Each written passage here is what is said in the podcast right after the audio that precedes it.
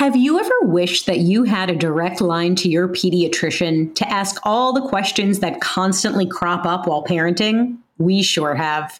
That's why we launched the Bites of Health podcast. Every morning, we'll answer a commonly asked pediatric question in five minutes or less.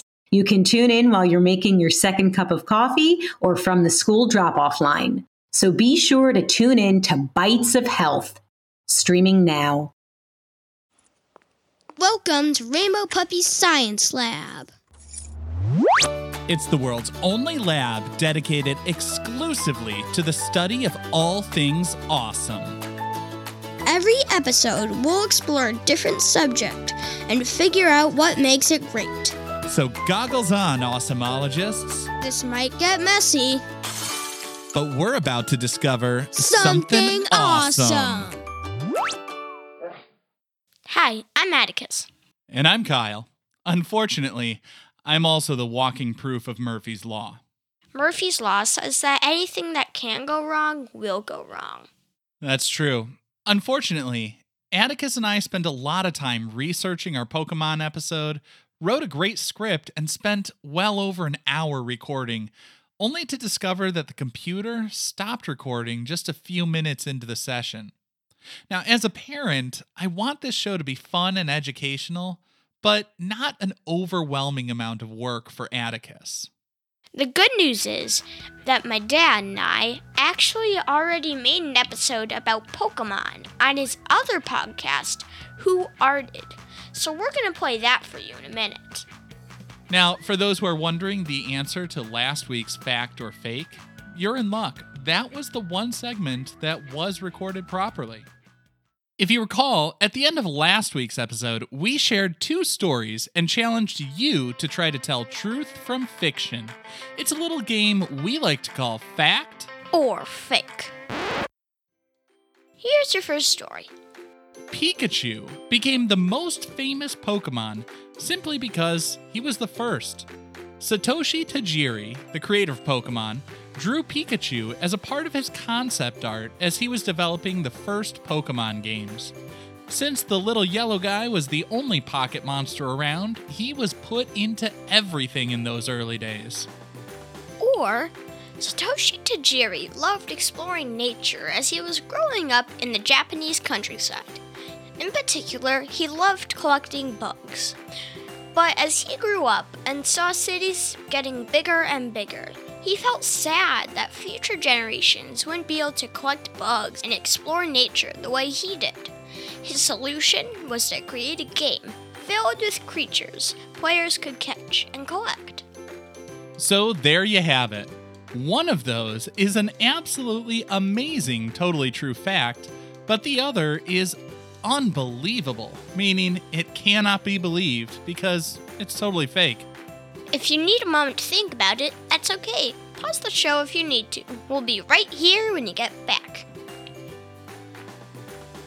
Now, as a matter of fact, the true story is drumroll please. Pika Peek!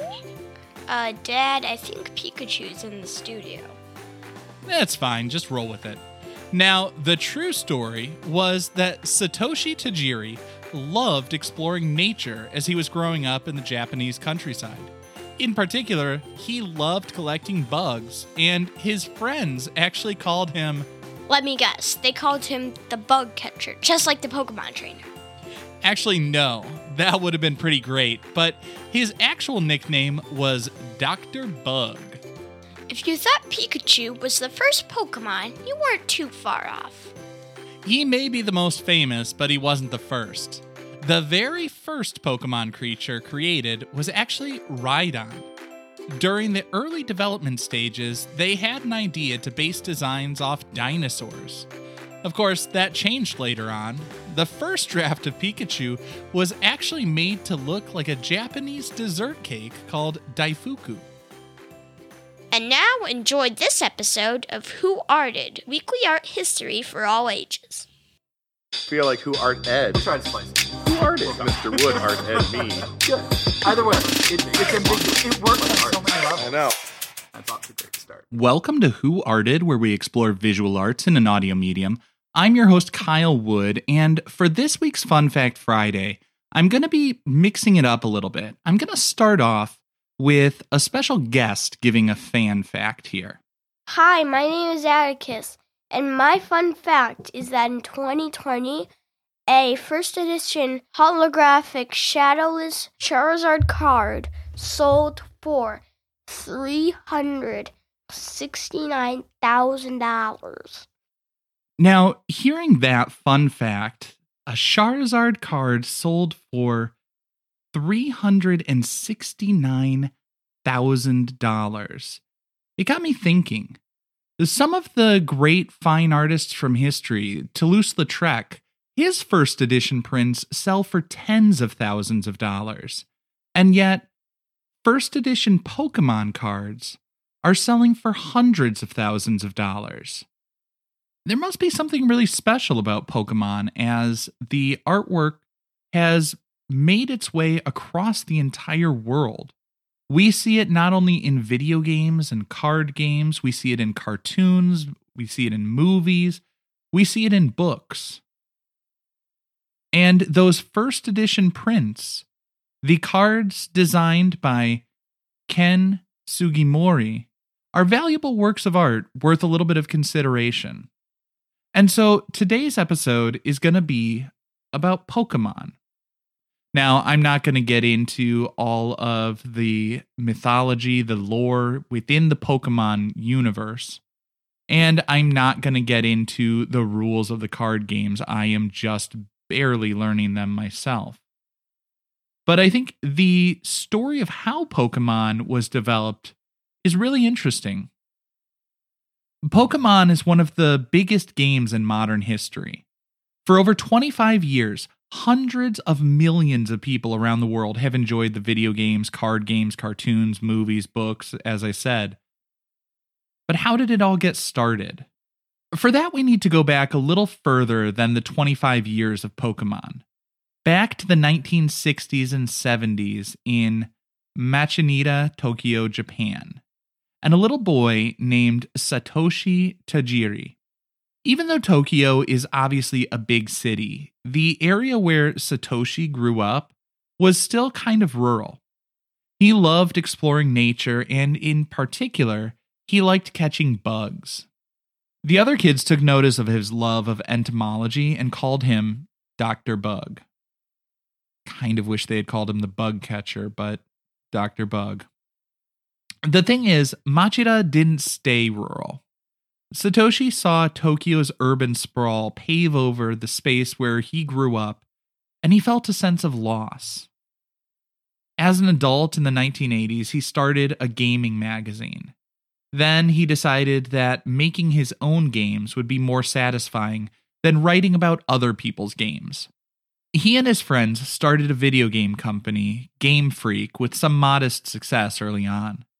In the early 1990s, Satoshi came up with the idea for a game inspired by his childhood.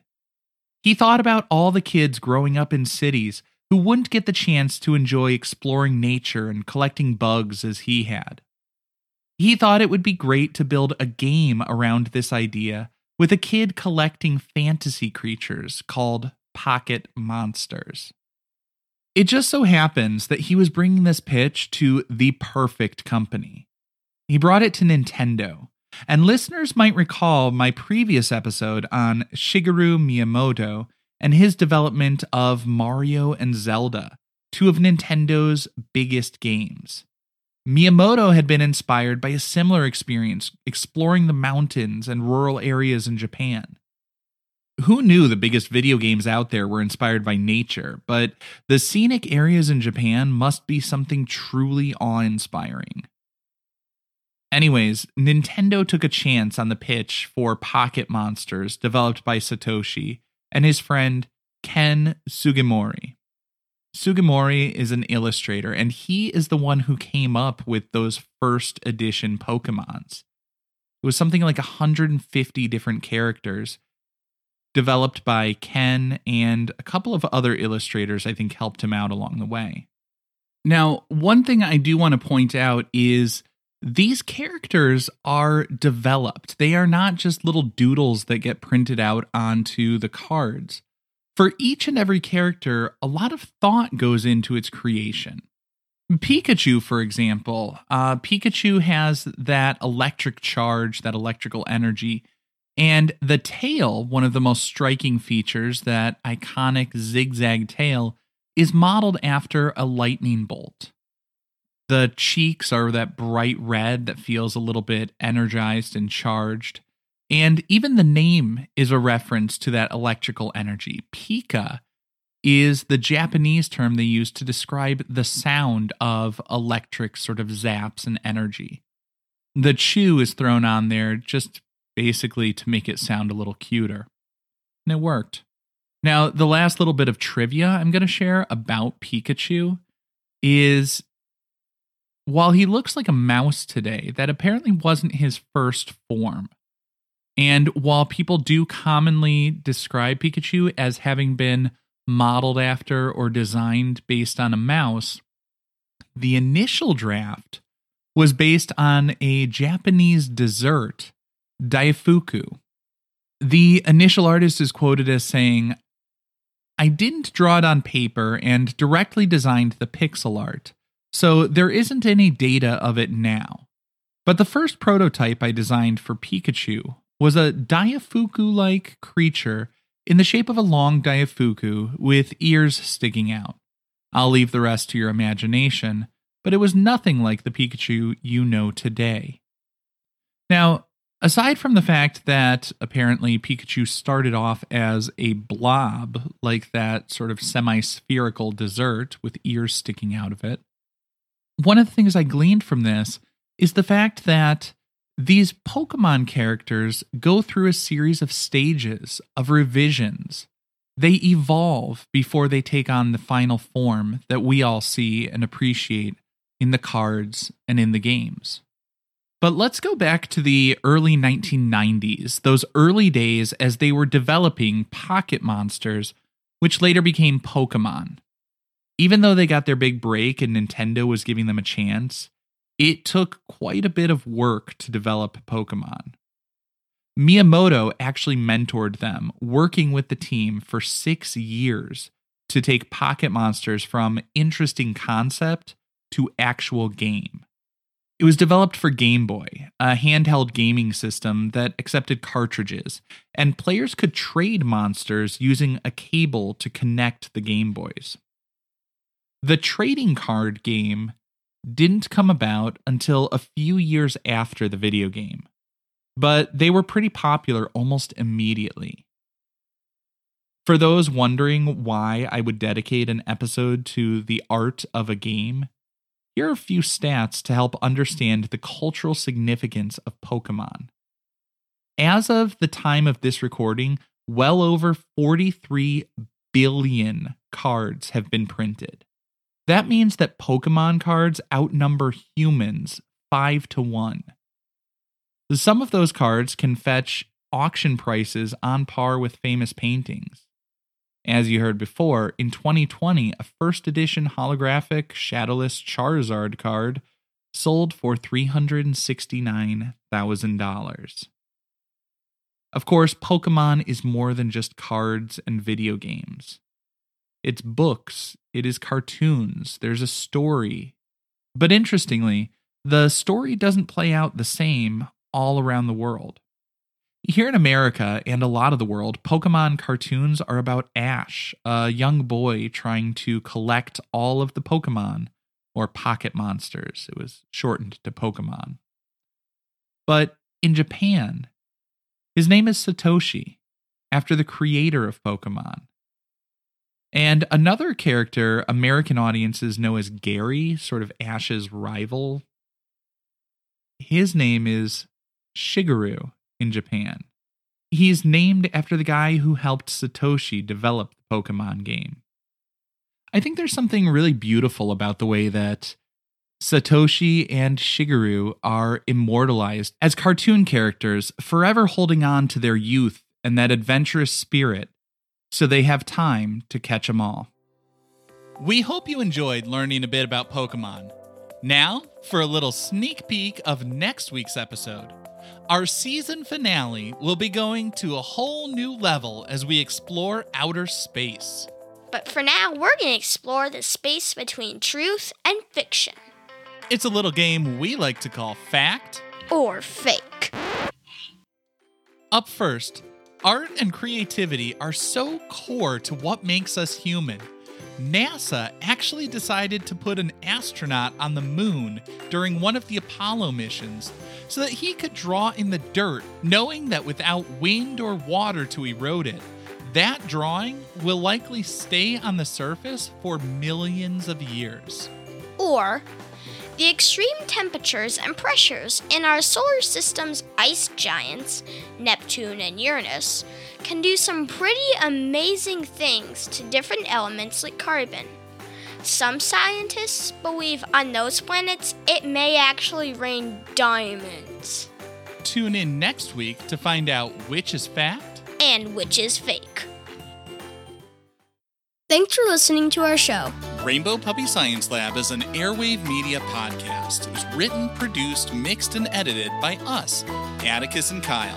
Background music and sound effects came courtesy of Pixabay. Today, we covered something that we love and wanted to learn more about, but what are you curious about? Ask your grown up to head over to rainbowpuppysciencelab.com to find some fun experiments and activities you can try. While you're there, tell us what you like and what you're curious about. You might just hear it in a future episode.